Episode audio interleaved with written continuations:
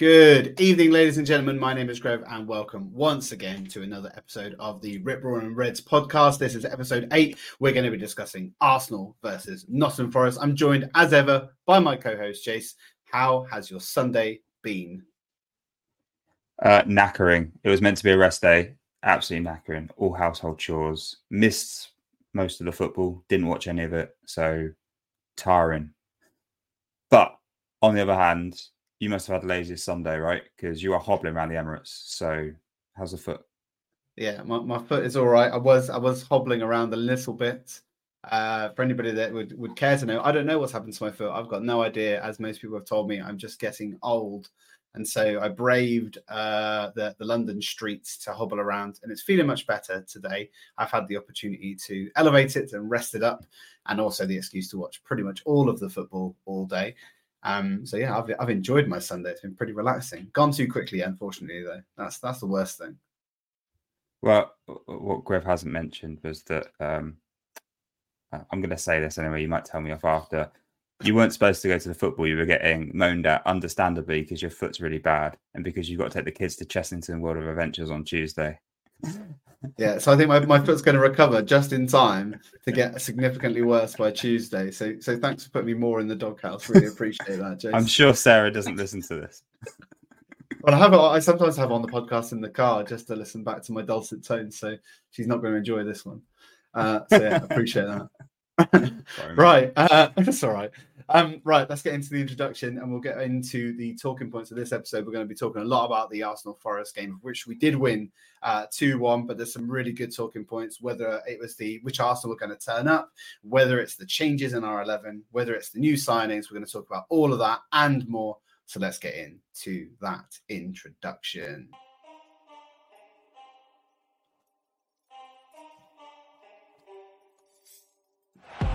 Saka Saka! That is a diamond of a goal! It's Bergkamp. That's magnificent! This is, this is my club. Fucking love this football club. Henry! What a goal! Gabriel Martinelli! He's scoring for Arsenal!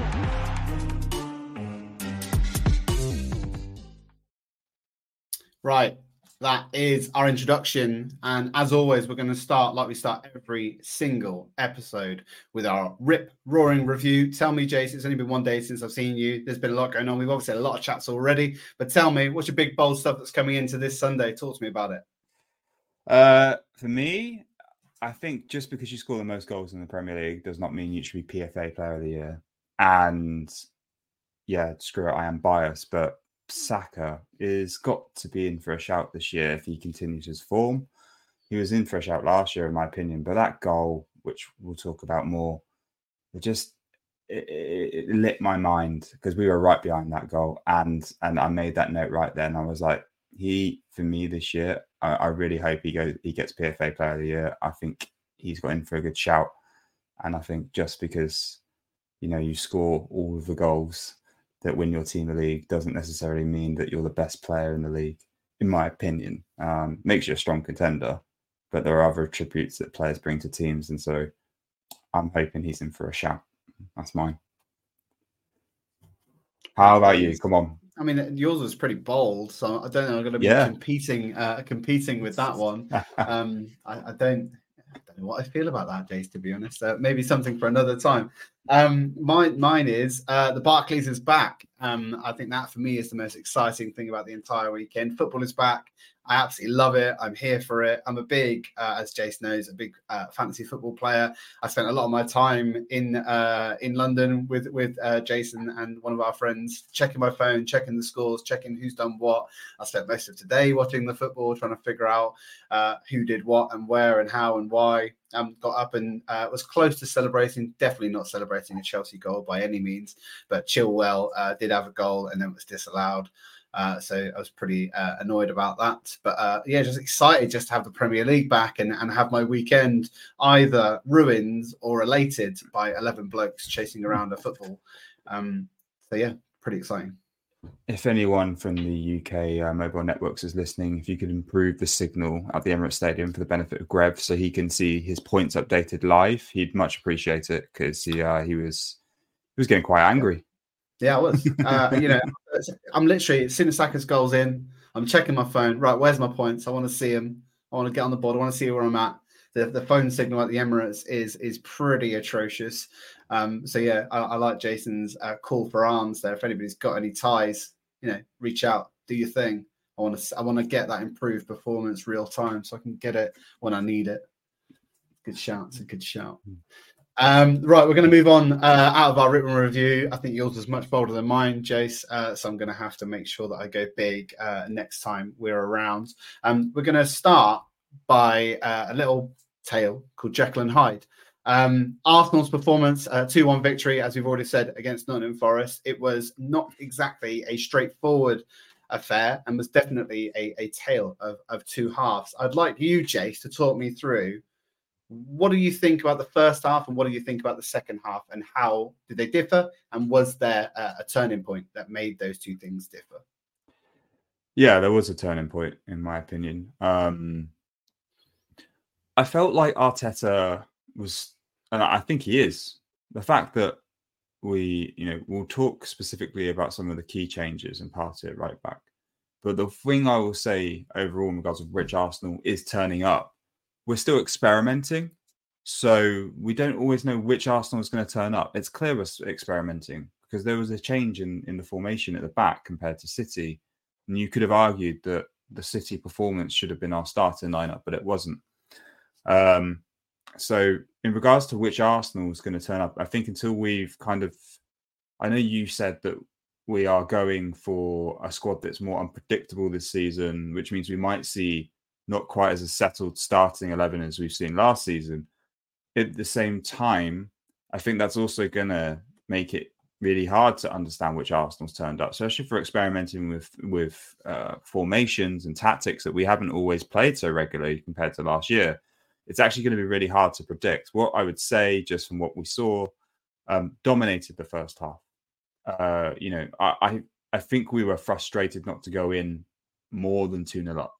I think that's I I I think three 0 would have been perfect scoreline. Um, was it you? Was about... it you said to me that two 0 was the the most dangerous scoreline, or is that? Is that yeah, because one yeah, well, one if you score if you go in at three, the game's dead. If you go in at two, they're back in it with one goal, and we'll talk about in a sec the the the the, the last twenty minutes, um, which weren't fun because this is the problem, right? When we talk about what what Arsenal turn up, we begin first half. We showed why we were where we were last season, why we are one of the best teams in the league. Um, the counter-attacking football, when but also the domination of possession.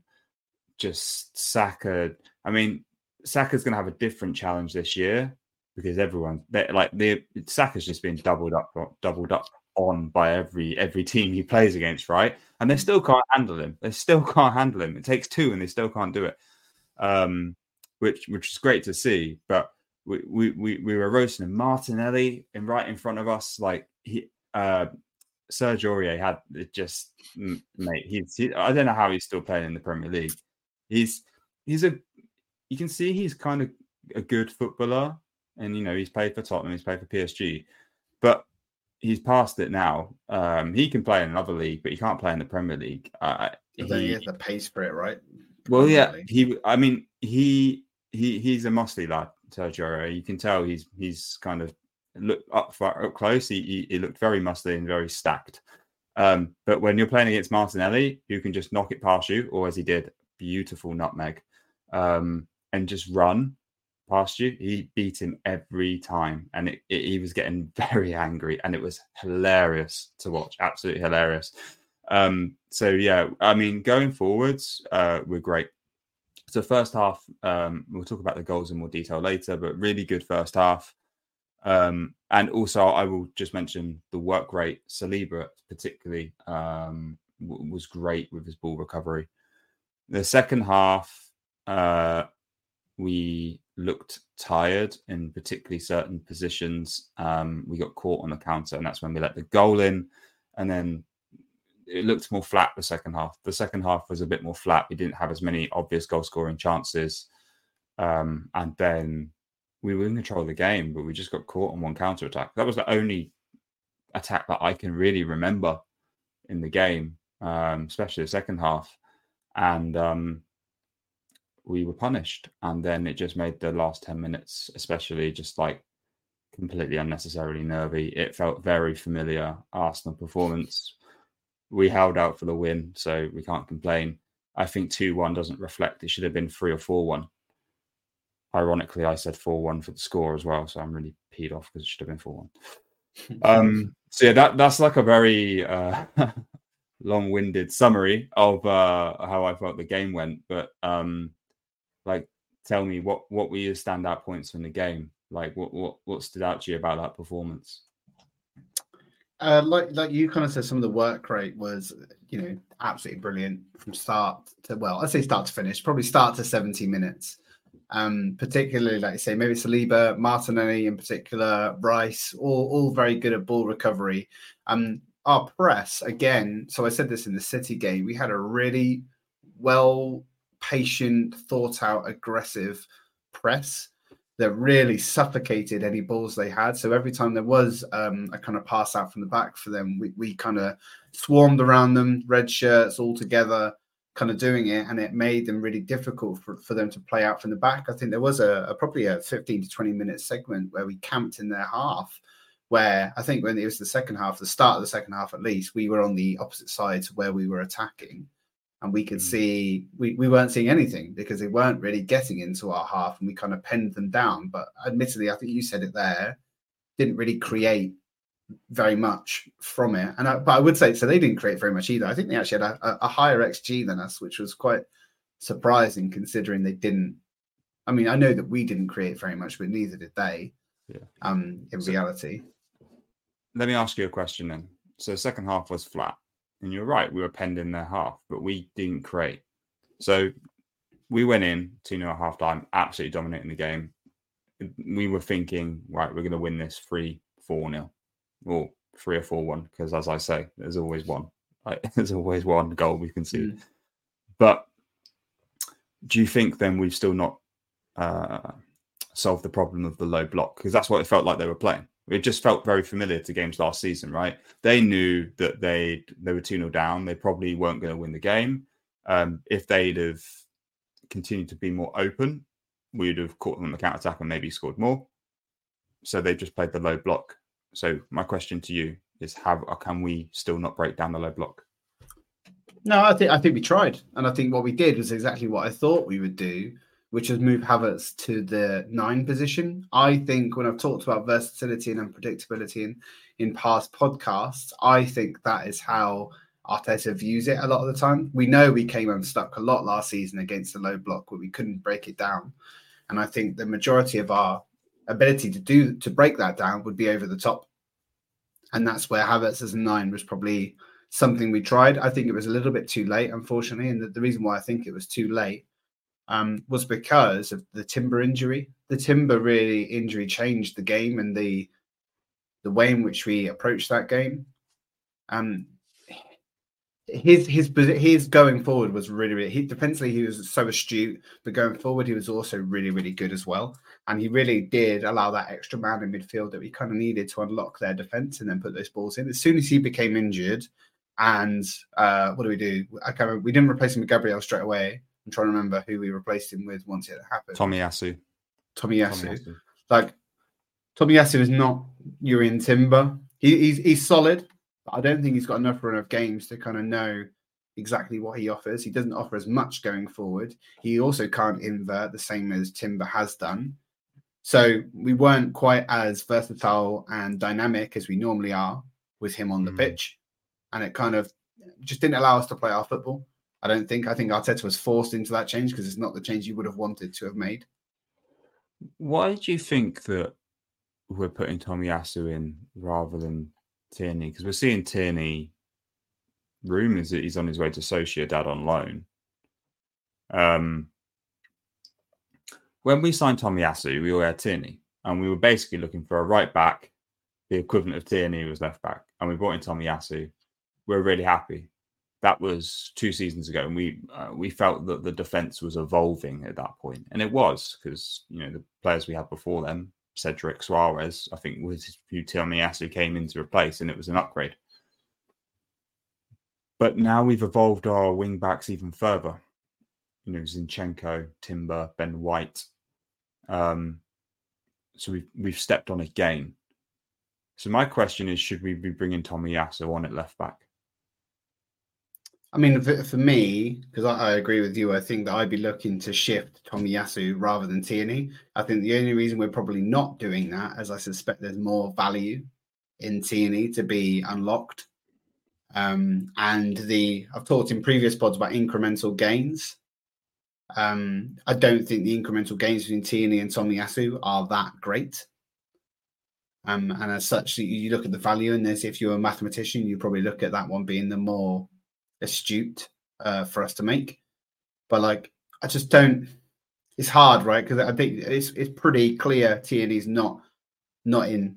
He, he's obviously on his way out. He's not even uh, featuring on the bench, which is just odd because I think we've got so many uh, right back options, like you say.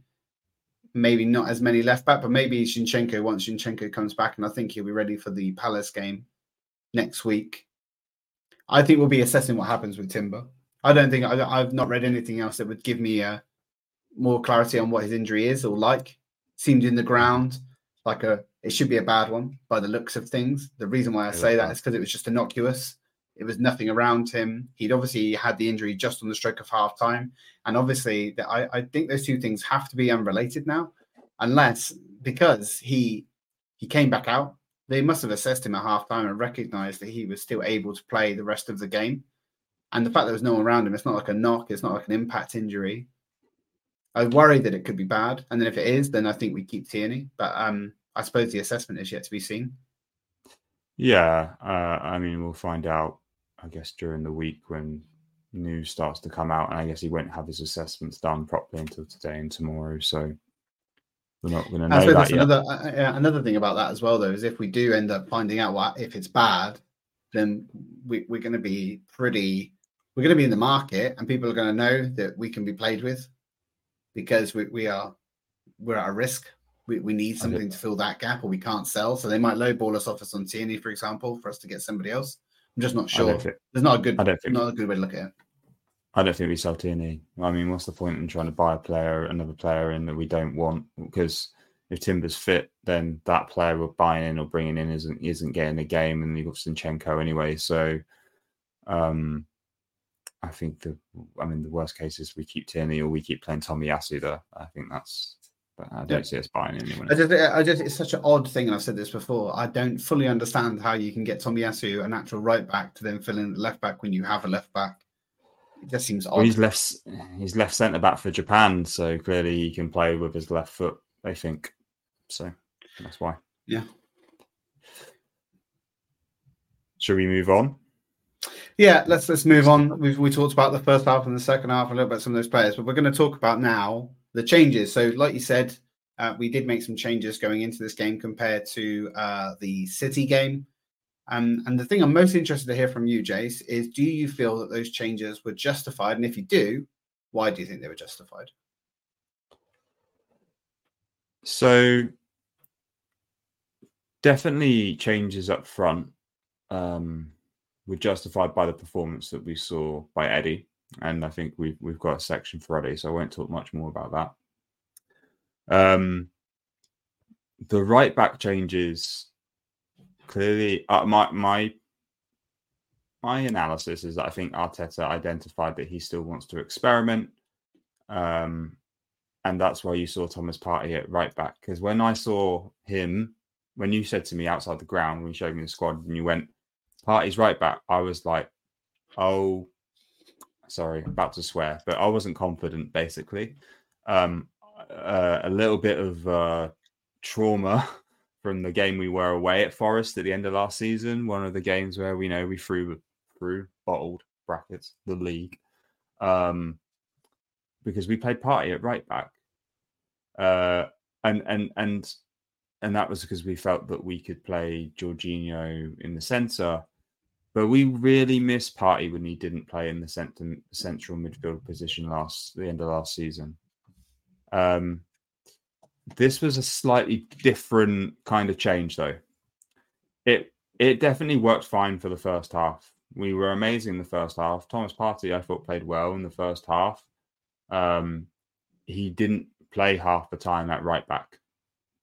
He was inverted in the central midfield position, and so on the attack, it actually it gave us depth in the midfield um, because we had Odegaard, Rice, Zinchenko, and Havertz. Sorry, not Zinchenko. Odegaard, wow. Rice, Partey, and uh, and Havertz. He played so much like Zinchenko. You're getting mixed up, James. Well, but this was the thing, right? It, we had a, a, depth there, and then uh, and and then we were good with ball recovery with Saliba. So we kind of we kind of squashed any counter attacks that they did have when there was maybe a gap that Partey wasn't filling it right back because Saliba was so quick he was over there and covering. So that works really, really well. However, the second half we saw the fatigue and the um, we saw uh, what were my concerns come to life, which is they kind of started to target that space more more aggressively when they did get a chance. When they got they got a couple of attacks into our field, one that was actually a, a, a attack that actually led to some form of actual genuine threat, and they scored from it.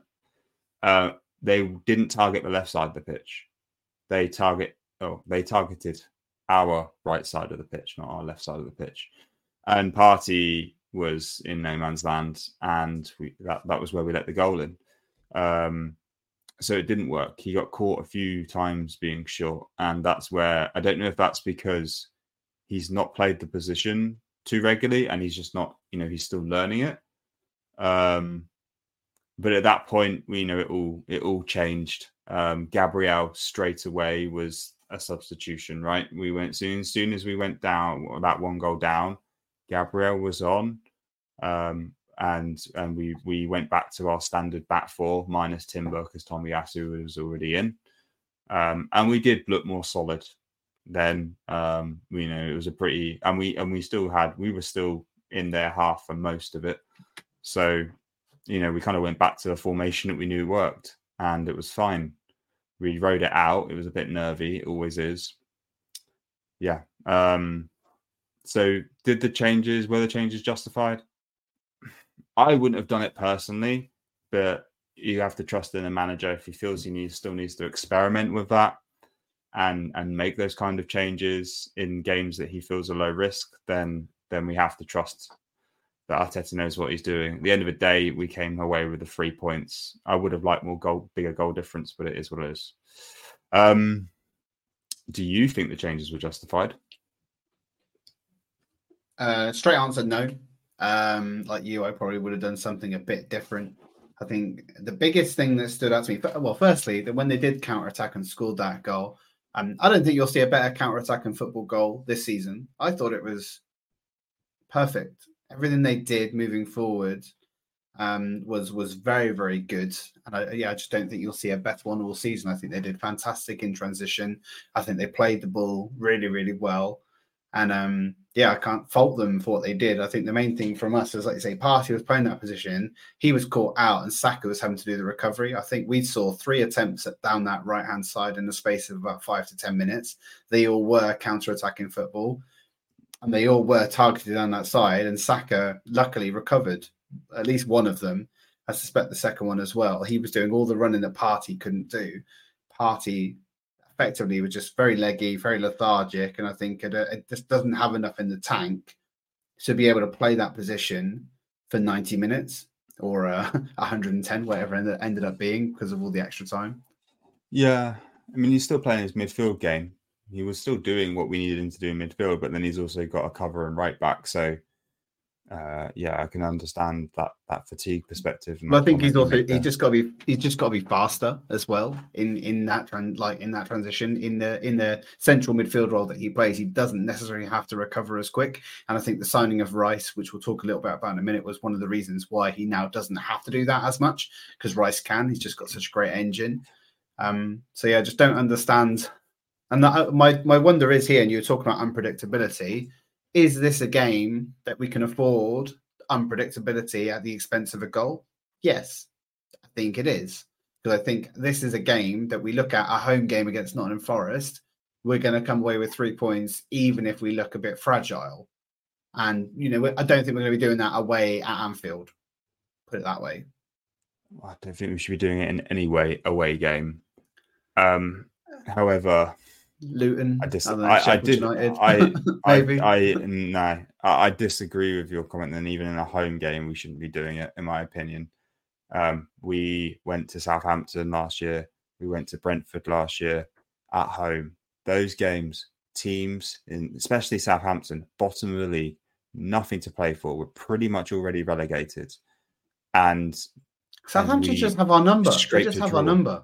They just honestly, not, they are they are the no, new Chelsea not that, to us. Well, they they're down now, so it doesn't matter. But well, exactly, so we might get away with but, that without a bogey team this year. Uh, I know that'll be bogey team will be Brighton. Yeah, they've they've also done us quite well. Yeah, yeah, yeah, yeah. That'll be our bogey team. I think De Zerbi's got Arteta's number a little bit. I think. I mean, I was I was going to say this. You know, after you know, when's all said and done, and, and Arteta does move on for whatever reason that might be, uh, I would I would love us to get uh, De Zerbi next. I think he is exactly the type of manager that could be a good next step and next evolution of what the the plan that we've got at Arsenal is all about. Well, guys, you heard it here when uh, when Grev's calling for Arteta out in in December. Uh, De Zerbi's in. Yeah, I mean, I'm, I'm going to be. I'll be clear. Uh, I am never one for having a manager out, even at the worst of times with Arsene Wenger. I was still very much an Arsene Wenger advocate because of the things that he'd done for our club. I know that you yeah. were weren't quite as uh, had the quite the same affinity that I did. But I think both of us uh, weren't never we're, we're never fully out. You know, uh, Arsene Wenger out brigade. Uh, I was never fully Arsene Wenger out because of a, a, major respect for what he's done, and I think even though I felt maybe a change would be good for the, the club, um, I was never vocally aggressive as a lot of our fans were. I was just like, you know, as fan, like between you and I, were talking like, yeah, come on, we probably do need a change. But I also felt, if anything, it was the wrong time. Well, you know, actually, you know, hindsight is great. I would have kept Wenger for longer and rode through the hard time and got got through the other side because Unai was the only manager I've ever genuinely been like, he's got to go. I I, I, I lost my patience with Unai Emery. Um, I think maybe, yeah, maybe seeing some of that second season syndrome at Aston Villa after yesterday's late late game. Yeah, we might be, um, especially with the money they spent. They got absolutely spanked, didn't they? By Villa, um, yeah. by Newcastle. They were, they were honestly. I watched the second half and it, yeah, ripped, absolutely ripped apart, ripped apart. Not good. Um, I mean, Tyrone Mings went off early injured. He, he's quite a big, big store of them. Yeah, I know we're getting into some other, other, other teams' topics. Another thing for another day. Um, go on, Jace. You can introduce this part. So what? Compare it. Oh, comparing the new guys. So the new signings. So, uh, Grev, let's let's talk about the first subject in here. Havertz. Your perspective on the Havertz performance. Uh, so I'm, I, have seen a lot, uh, and obviously watching the game. I think me and Jason quickly before the pod started, we had a quick discussion, and watching the game in the stadium versus watching it on highlights or watching it on TV are two very different beasts. You don't get to see a lot of the the, the play that happens, particularly in the where we were sat. We were sat in the uh, lower concourse of the clock end, and so our view is directly uh, along the pitch rather than say in the middle. So you don't necessarily get to see the spread and the the length and the, the, the depth of the pitch. But I would say, from what I did see of Havertz, he, he does everything fine. Um, he does exactly kind of what you expect him to do, and he does it fine. It's a general five or six out of ten performance. There's nothing that's going to set the world alight. He got the opportunity again to score goals and uh, a couple of shots that he managed to get away. Um, didn't neither of them truly came off. Um, the one thing I think I said to Jace in the in the ground he just looks so disinterested. He just he just looks like he can't. He's like he, like he can't be bothered. I don't know what it is. He's very slow. He's very like plodding along. It just doesn't compute to me. I, I, you know, Arteta must have seen something. So you do remember what you said in the ground then? I um, do. I, uh, that was my quote I had for you when you said you couldn't remember. Uh, yeah, you uh, you referenced the disinterested. Um, particularly, you I remember calling it out, and I and I, even I was as a fan in the moment in the grounds. Really, I was frustrated by what I saw in those mo- a couple of those moments. Particularly, there were some times when uh, Mark, he we we put him into. I think he Eddie came off and he went into the number nine position, and um, Martinelli had the ball, or was it Trossard? I can't remember. Maybe I can't remember who had it because Martinelli came off for Trossard, but um, the uh, they had the ball on the left and they were going. They were going, but they were going with no one to then pass it to once they got where they needed to go, you know, sprinting down the pitch. And and you were I, I was angry. You were vocally going, run then, run like at Havertz, because he just wasn't moving. He was just so it just like to your words, he was disinterested. It's like, why are you not going? Like, I don't know what uh, what he's been told even if, do, Even if you don't think you're going to make it, like you say, you, you've got to you've got to uh, try. I know we see this in like casual football, but most people just give up it's like I mean, there's like three players around Trossard here. Like he's not gonna like you got you got to give your teammates some support, and that was the thing that in the ground I remember like particularly riled us up. Um, and and it led me to ask you another question, or another. I had I created another question I thought about. Um, are we going to have a problem with Havertz's body language? Because we did with Mesut, um, and and as much as we recognize that there's a, a similarity to Mesut's body language, and we know that must might be the type of player, and I have to accept that. I think that there is a, a difference between having a, a dis uh, a disinterested uh, body language and then actually just running because you need to run. There's a difference between the two, and so I just wanted your perspective on that. Like, do you think we're going to have a problem with his body language? Do you think this is going to be a, a problem for us? I don't. And the, and the reason I don't think that we will have a problem is because of Arteta. Arteta is uh, a ruthless, absolutely ruthless manager. We've seen it already with the likes of Ramsdale and Raya happening right underneath us right now. We saw it with Aubameyang with her, his first um, uh, foray into disengaging and dis, uh, disagreeing with the manager. Arteta does not stand for anything that goes against his non-negotiables. And I think this is one of them. I think if you're not giving 100% every single time that you're playing, you're not playing with the vigor that he wants you to play with, you, you'll soon see the back of the door. Um, so I don't think there's going to be a lot of chances that he's going to get to play like this. Like I say, I do feel that Arteta must see something in him that is different to what we see. He's coming in the Xhaka role, and one thing that Xhaka did do a lot of last season is score more goals. He scored a lot more than he ever had done before playing in that position, and that's really what Havertz was supposed to elevate up beyond the Xhaka role to score even more. And right now, we're just not seeing what kind of we've we've seen him get shots away, but he's not doing those same kind of late runs into the box that Xhaka was doing.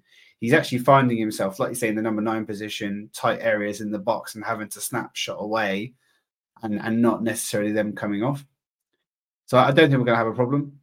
And if we do eventually kind of do have a problem, he isn't going to be playing in that position for very much longer. We've seen it plenty of times before where those players stop performing and then they see the door or they'll see the bench yeah, that makes sense. Um, talk to me a little bit about Declan Rice's performance. I suppose it's a little bit like two sides of a coin, right? Um, in that in that midfield position, Declan Rice, on the other hand, did do a lot really well this game.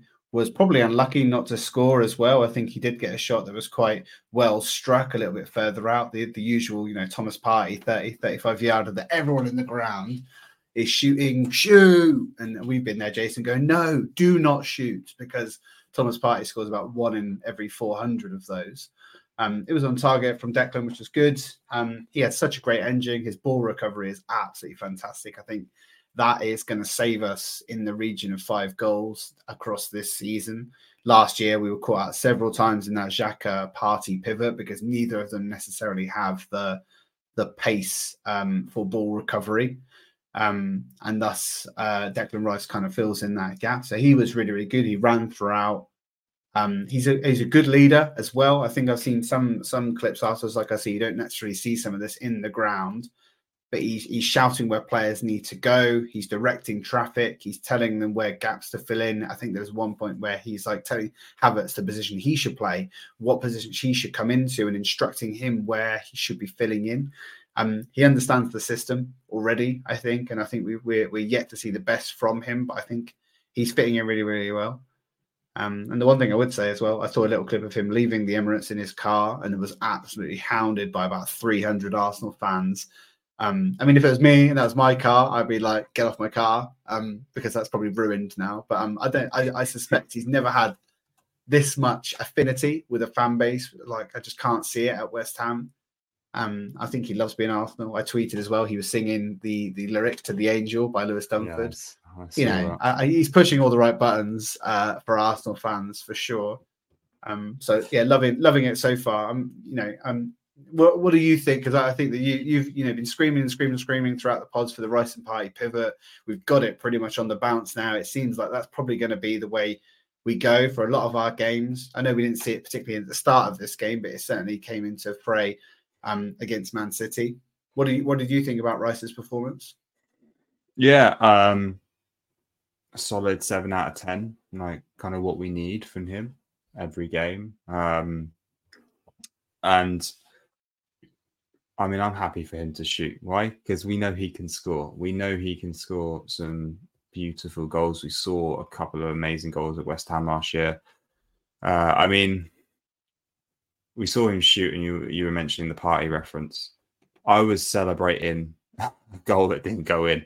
Um, do you remember the one right in front of us? Because uh, there was a massive gap. There was a massive gap that the keeper had left uh, to to the right uh, right right side of his goal. And Rice saw that and he shot from outside the box. On I saw the replay on TV. It looks a lot further away, but it didn't look that far away from where we were. And I was like, "There's no way keeper's getting to that," and it was going straight in the bottom corner. I was celebrating pretty much before it even, and somehow keeper saved it. And I was in. I just couldn't believe that it didn't go in. Um. So yeah, no, I'm goalkeeper, Jace. That's why. USA, USA. Let the um, out. yeah, no, I, am really happy with his performance. Um, he didn't. We didn't miss Xhaka uh, at all that game, in my opinion. Um, he fitted in nicely. Uh, good energy, solid passing, kept the ball moving. Um, and I think I know what I want to see now. Um, I don't want to see Partey inverted right back again. I said I didn't want to see it before the game. If I'm honest, it did work okay in the first half, but I don't want to take the risk. Ben White right back all the way. Saliba and Gabriel back. Timber, Zinchenko on left back. I want to see. I want to see Partey and Rice in the middle. I want to see Odegaard. Obviously, his standard's going to be there.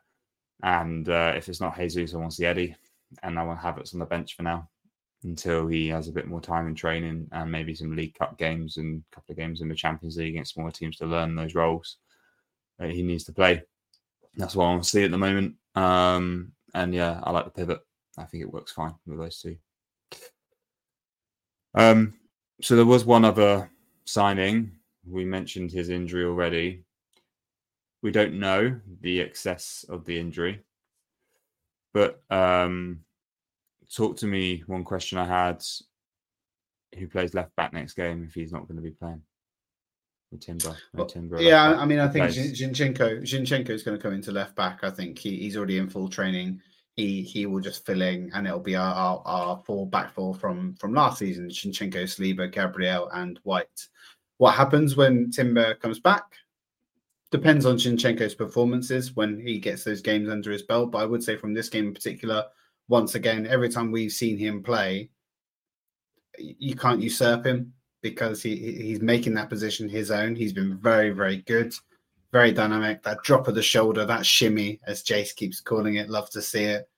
He did it again. He did, and he was just, you know, uh, he just he just fits so naturally in that position, and and you know, I don't, I don't feel like we've lost a step in that position when he plays it. Like he's so weird to kind of think naturally you're right back, fitting in at the wrong position, also doing uh, a different role and system, and he just he felt like he's always played there for us, and so really disappointed that he has picked up a knock, and hopefully it's nothing too serious. I hopefully wish him all the best to come back and have a good recovery but yeah, was was a was an excellent game from him. The first forty five minutes was yeah exemplary. Do you know what? It sounds really, this is going to sound hilarious. I'm not going to name people, but I kind of get the Timber at left back thing.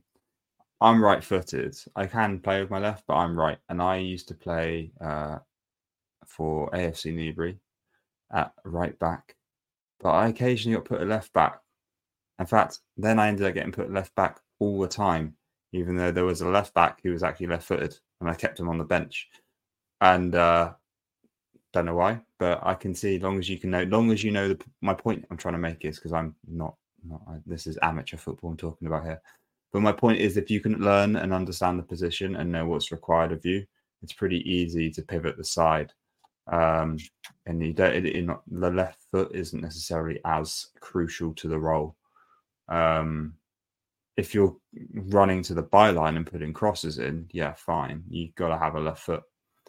But um, but yeah, he he in in what he's doing, which is playing left back, winning balls, making passes. He can do that with his left or his right, and then he's inverting and stepping in, which again is coming to a more of a midfield role. So you know, then then it doesn't really matter which foot you're playing on to an extent when you're doing that inverted role. So uh, yeah, I, I, think it's it's fine, and I think the way we're playing it works because uh, yeah, then you have Rice coming across to the left anyway.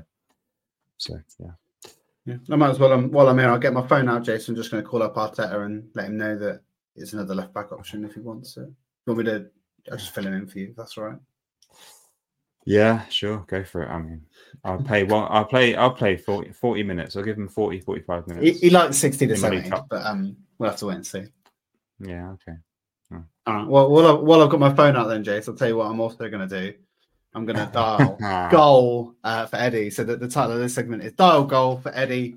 Um, a, a proper striker's uh, performance. We have waxed lyrical on previous pods um, about who who should be, who would be the striker, and maybe um, it wasn't, you know, all the dominoes haven't naturally fell in the way that we expected them to to get us to here. But tell me, Jace, what did you what did you think about his performance today? Did did you enjoy it? Did you like it? And I think you already said it once. It seems like to me, you believe he's going to be the number nine at least going forward for the short term. Yeah, simply because he he is filling in the role that we need him to fill in. Um, we we discussed this in a previous pod, but when he comes off the bench, he's not as effective. When he starts, he's brilliant, and he proved that last year, and he proved it the year before, actually, the season before last year when he was replacing Lacazette, and then he came on. He started from the beginning, and he was brilliant. I mean, his his pressing of of of Forest was was amazing. He was he was bursting a gut. Um, he he he made quite a few challenges in the press. His ball recovery was was brilliant. Like when the ball dropped in the box, he was there. He was going in for challenges, and a lovely take and finish. A lovely take and finish. Slightly fortunate with a tiny deflection. I think. I think we saw in the replay. Um, so it wasn't as straight as a bullet as it looked from from where we were stood behind the goal. Um, but yeah, uh, lovely, lovely performance. And yeah, for me, no brainer. If Jesus is injured, he should be there. And and and do you know what? I kind of also just want to say if he continues over the next few games to play this way, and say Jesus isn't back by the Spurs game or the United game, and uh, he's still playing like that, Jesus has got to earn the shirt back if he keep if Eddie keeps scoring. Eddie scoring one one goal game, uh, or one goal, even one goal every other game because Saka, Martinelli, or Trossard are coming in with goals, and he's continuing to put, put in performances how he is. Jesus has got to earn the shirt back. He's not just a default go straight into the starting lineup. um, yeah, impressed by Eddie. Good performance. But you mentioned here Fox in the box and made himself a nuisance. So, what's your perspective? Yeah, I did. He was, like I say, a proper, a proper number nine, getting himself about, mucking into everything that was going on, causing problems for the defense. I think, like you said, there was one time where he put pressure on Turner, panicked, and he, he sliced the ball, and we were kind of unlucky. You know, any other day you might get one of those on target if you've got that little deflection off the when he's kicked out. Um, I we see a lot of slander, a lot on the timeline in Facebook and in Instagram about Eddie and Nketiah because he's not Gabby Jesus. And I think we even talked, we weren't sure at the start of the season who's who's going to play where and why. And we're, we're pretty clear now. I think 99.9% sure that uh, hmm. Balogun is is out the door. He's he's playing amongst the the undesirables in uh, of of Cedric Soares, uh, who else was there? Uh, Sambi Lokonga, Nuno Tavares, Tavares. and uh, and Balogun. Um, and Eddie, Eddie's the choice, and I think partly why I've talked about he is just the utmost professional. Um, he is so well spoken. We, we listened on the on in the car on the way home on Talk Sport. He is so eloquent in his speech. He is so engaged in the way he uh, discusses the game. He is obviously so aware of everyone's thoughts and feelings towards him. And I think he works really, really well with the manager. I think the manager gets a lot of faith in him. Um, and he's a Hale ender, right? So for us, um, we, we like him and would love to see him do well.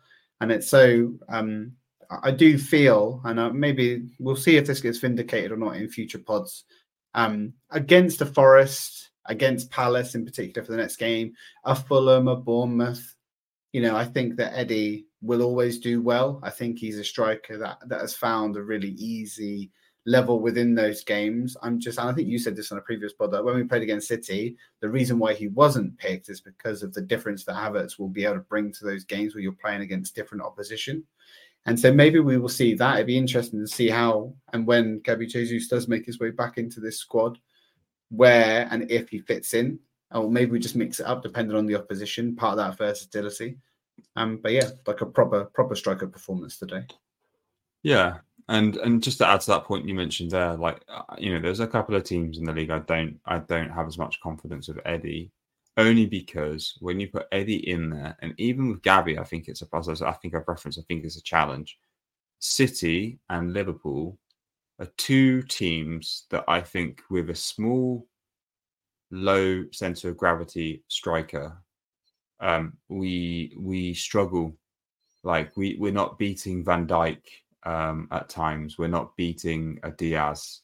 Um, we just have a bit of a challenge in those games with that kind of striker, and and, and I think that's when you do use Havertz, and that makes sense. And I think there was some stats going around like Havertz wins two thirds of his ball uh, in the air duels. He's got good stats for that kind of game, which I'm happy with he doesn't have to score in those games, in my opinion. I know that people will say, well, if he's playing in that position, he expects goals. I know you've said that, that you expect goals. If, if we're only playing him in certain games for tactical reasons, I don't care if he scores or not. As long as he's winning the duels he needs to win, he's bringing the ball down, he's turning on the go, he's sit and then and then allowing the counter attacks to flow with Martinelli and Saka, finding the holes, and they they're scoring. I, I don't care. Um, but yeah, I think Eddie is more suited. Even United, Eddie had a good game against United last year. You know, like you know, even United, I, am happy for Eddie to play. But there's a couple of particular teams in the league where I think we have to have a bigger striker. Um, I wanted to just uh, give a mention and talk about Bukayo because of his goal. Um, I know we didn't. I don't think we've we've got him on our topics list to talk about, but um, we were we we sat right behind the goal in the clock end, so we saw all of the goals and I think just the moment that that ball hit the net, I think we both turned to each other, mouths open wide, kind of. We're just like, bloody hell! That was that that that finish was sublime. It was it was beautiful. Um, and he had a Saka just had one of his games when they can't deal with him. Um, at least in the first half. He was exceptional in the first half, and they ended up double up, doubling up on him. But then you bring in Odegaard to support him. You find the gaps. There was a triple. There was a triple up at times when we were seeing it. They just, uh, like you say, teams have become a bit wise to the, the cut inside from Saka, and so they are. But it does free up other positions on the pitch to to kind of drive forward as well. Then, yeah. But it, I think you saw Ben Ben White's interview with uh, might have been ESPN or one of the uh, someone before beginning of the season. He basically said his job is to make Saka look as look like the best player in the world. You know, he's making those committed runs, knowing he won't get necessarily get the ball. And then he made quite a few of those overlaps yesterday in front of us, and then Saka still chose to cut in and do what he does. So um, it's working that side. It doesn't matter how many they double up on us. When you've got Saka and Odegaard in that space, you can put as many people as you want there. They will they'll find a way through. Mm. So um, yeah, impressive performance from Saka. So I just wanted to give that a reference. Yeah, no worries. Lots to talk about on this one, but like I say, maybe not enough room for Saka. We've we've obviously talked about him a lot, but the next topic was about the the atmosphere at the ground and maybe the the part in which the ballot, so the change to Arsenal's ticketing system, has potentially played in that atmosphere. I'd be interested if you had any thoughts or feelings toward this. I certainly do, Jace. I'm just interested to see if they cooperate with with what you're feeling towards it. Well, I want to give you the floor first because you said you're you're you're quite aggrieved by this, understandably. That gives you a bit of a view on my thoughts. So go on, floor is yours, Grev uh, so I, I am agree only because of where so we, we commonly sit when we go to the games in the clock end the lower concourse it's very very close to the ashburton army who i think we both kind of agree have brought uh, an evolution to arsenal's atmosphere I, I wouldn't necessarily say that it's all because of them but they've played a significant part in our transformation um, as a club um, they have embodied the spirit of our, our crowd. They have got the team going. They have introduced new songs, new chants. Um, and unfortunately, it seems this season they've had their allocation cut by a significant amount and the way in which the, the ballot works. So, for those who might not be too familiar with Arsenal's system, previously you used to be a member. And if you get on at 10 o'clock in the morning on the day of the sale, you'd be able to get inside a queue and buy the tickets. I think usually there would be circa 6,000, three to 6,000 tickets available for the mid tier of memberships that uh, both myself and Jason have access to. And what's happened now is they basically just open up a ballot where anybody of that ticketing level can apply for a ticket in a four day window and then they're just randomly um, given out. And it was obvious um, that the ballot had taken place by the people that we were sat with.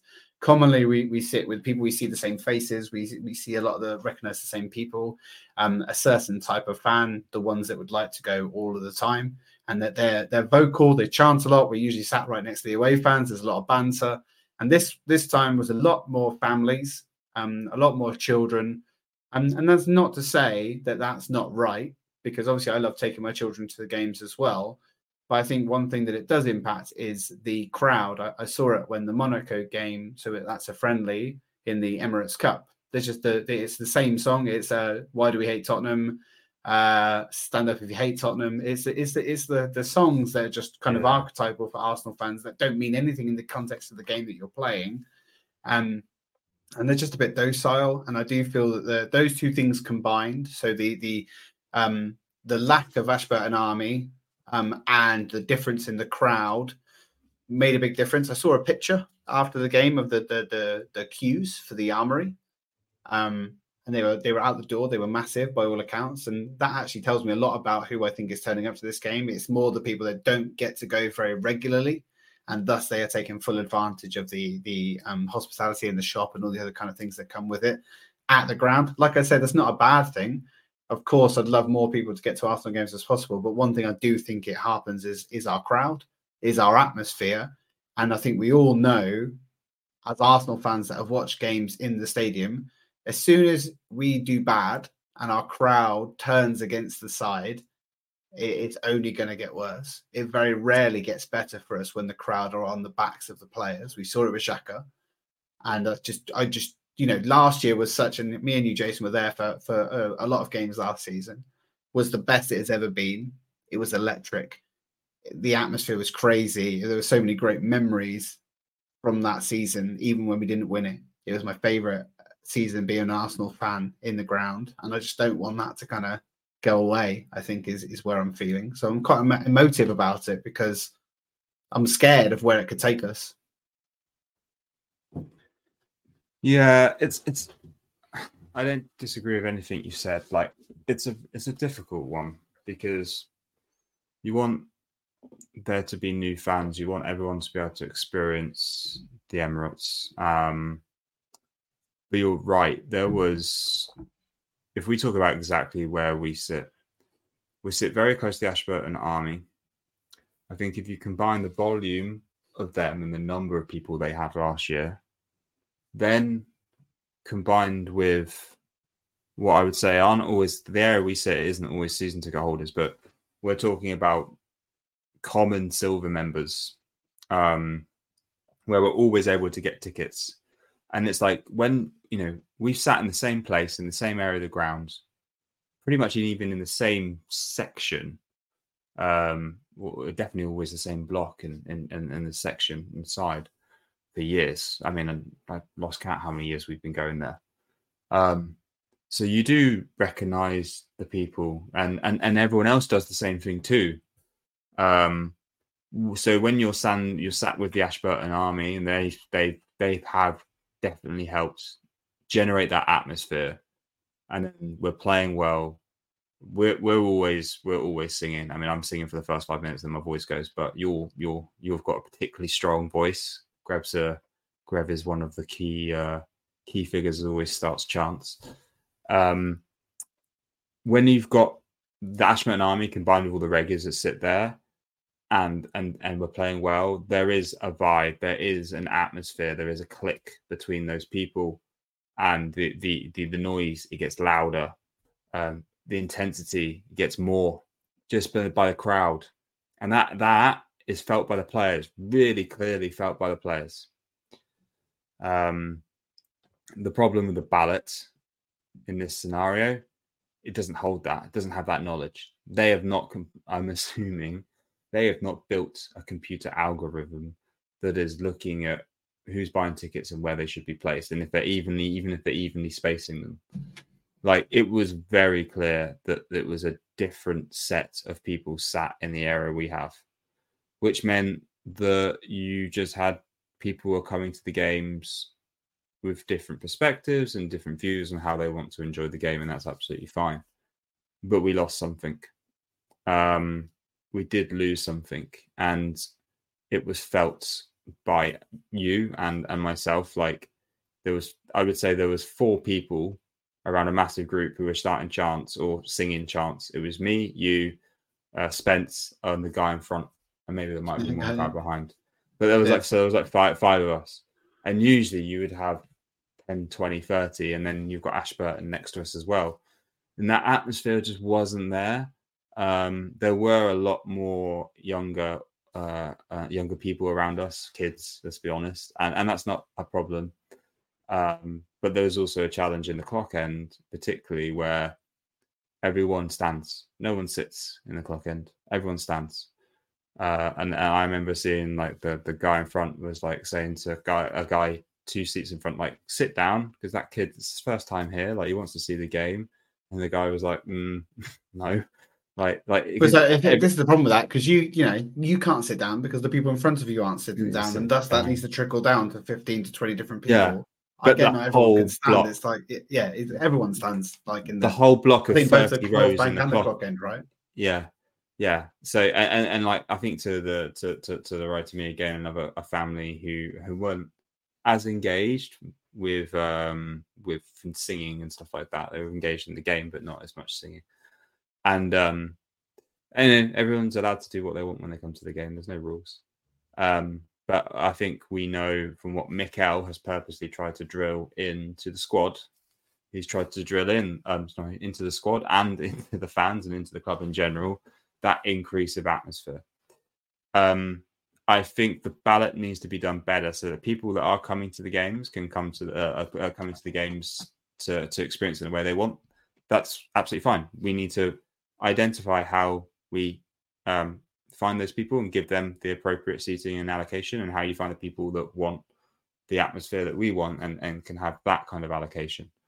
Um, whether that's just a simple survey when you buy the tickets, you know, a, a, survey question. Do you want to chant uh, or sing in chants? yes or no? Like, you know, or on a scale, how much singing are you going to be doing? Something really. I, I'm. I know this sounds stupid, but genuinely, we need to find a way in which which we we don't lose that atmosphere. Um, that's really, really important to the team's motivation. I'm being trying to be really cautious. This is not about criticizing the people who came to the game um, and how they engage in the game. Everywhere, every every um, fan is entitled to engage the game any way they want. Um, but when there is a group of fans who do want an atmosphere and want to be able to have that ability to create an atmosphere for the benefit of the team and the team's performance and to get behind the team when they go down as well, right? So when we went one goal down, usually we are right behind them as soon as we go down. There was a smuttering of that in our end, but never the same way it was when we usually let a goal in when we get right back behind them. So we need to just find a way in which we can keep that. And um, yeah, sorry, I've rambled on a long a long time about this actually, but I think it turns out I'm quite passionate about it. Actually, I didn't realize I was. Um, I think part of the reason so, why the ballot exists, yeah. though, right, was to, to mainly stop touts and uh, fraudsters and stuff. And uh, we've probably not got enough time to even talk about the absolute fiasco of the getting into the ground. Luckily, myself, Jason, and Spence were, were in early doors, but there was an, an absolute nightmare. The kickoff was delayed by 30 minutes because of it. Um, and this is the, the ballot was brought in to stop touts. And I just can't understand how this is the solution they came up with. It feels like such a archaic, disparate and unfair system um, to bring forward when everyone who buys a ticket at Arsenal has a pass. You know the address and the person that that pass is associated with. If it's buying multiple tickets and it's not that person coming in, then just ban them. I, I, really don't understand it. Anyway, we, we could wax lyrical about all of this, I'm sure, uh, for a whole podcast, right, Jace? Yeah, I was just trying to uh, I was just looking at something because there was another point that I had. I wanted to check it. So there were a lot of empty seats. I I I I noticed in the upper tier especially. And if we like, so we have access to silvers. We've also got reds. So we've gone in for the ballot for United and, and, and missed out on silvers. It was annoying. And then we missed out on reds.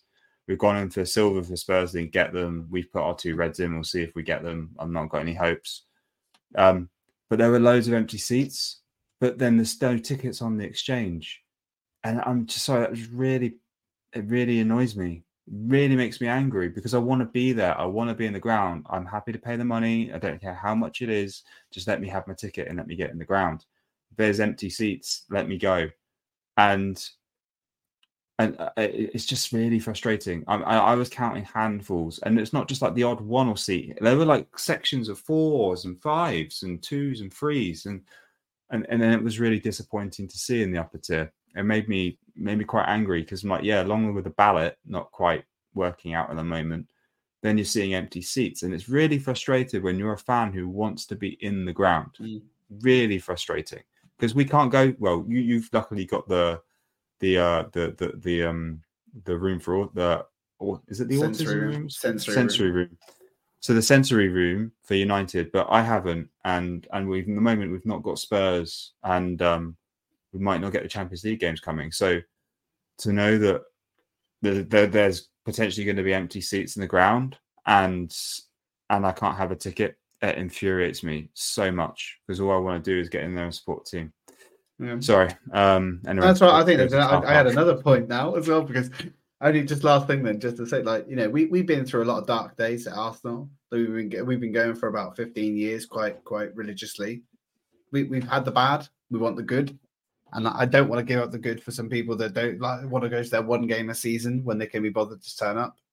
But that is frustrating for me, the same as for you. Like I I get that people want to have their heyday and come in and enjoy the experience, but you know, I've de- I've dealt with playing Wigan and losing to Wigan. I- have dealt with Champions League nights and being knocked out in the last sixteen. I- have had my bad. I want my good. Europa League. Well, yeah, not enough said. Right, let's move on to the parking lot, Jace. Uh, there's one uh, big uh, hole that you'd like to talk about in the Spurs team that is no longer there. Tell me what happened with Harry Kane at Bayern Munich. well, I just watched it and I thought it was. Well, it's not. I, I don't think you can say that. Uh, I, I made a joke. Has Harry cursed Bayern? uh, but he only had 25, 15, or he didn't have that long on the pitch. He didn't really look. I think he only touched the ball a few times, and they clearly don't know how to play with him yet. He's not like it's not like the the uh, the muscle memory of Lewandowski kicks in for the rest of the Bayern team. They know how to find him. It's he's a different kind of player. So, um, but overall, Bayern were shocking. They got absolutely annihilated by Leipzig. Uh, Leipzig 3 0. Um, so many even chances they didn't score, and I was seeing them counter uh, through through Bayern's sent right through the centre of Bayern's defence um, multiple times. So they didn't play well.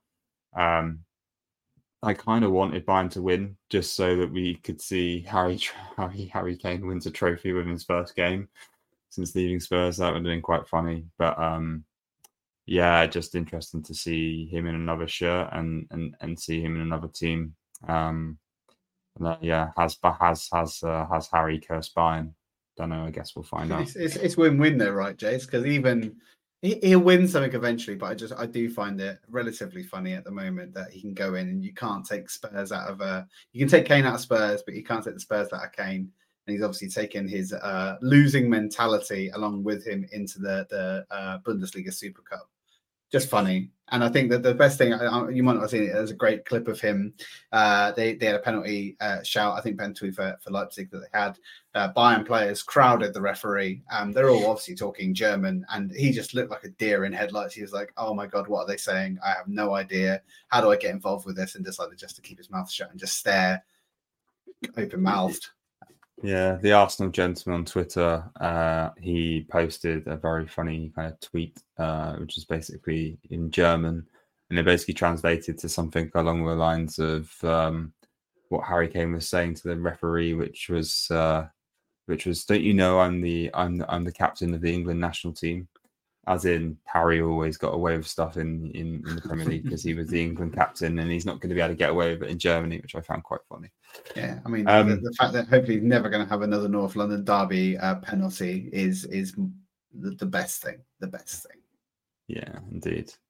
So yeah, maybe it's sour grapes from us, but we're kind of happy as well. Maybe. Um, uh, one last one last question is the undivided desirables training by themselves? Sorry, undesirables is what we called them because of the four PSG players that were training by themselves called the undesirables. And then we had the picture of uh, Balogun, Suarez, Suarez, um, Suarez. Uh, oh yeah, Cedric Suarez. Sorry, I was thinking of Luis Suarez. But uh, Suarez, uh, Balogun, Lokonga, and Tavares were clearly uh, had a picture uh, uh, um, together that implied that they were training by themselves and not with the squad. Um, my question to you is that good for business for us?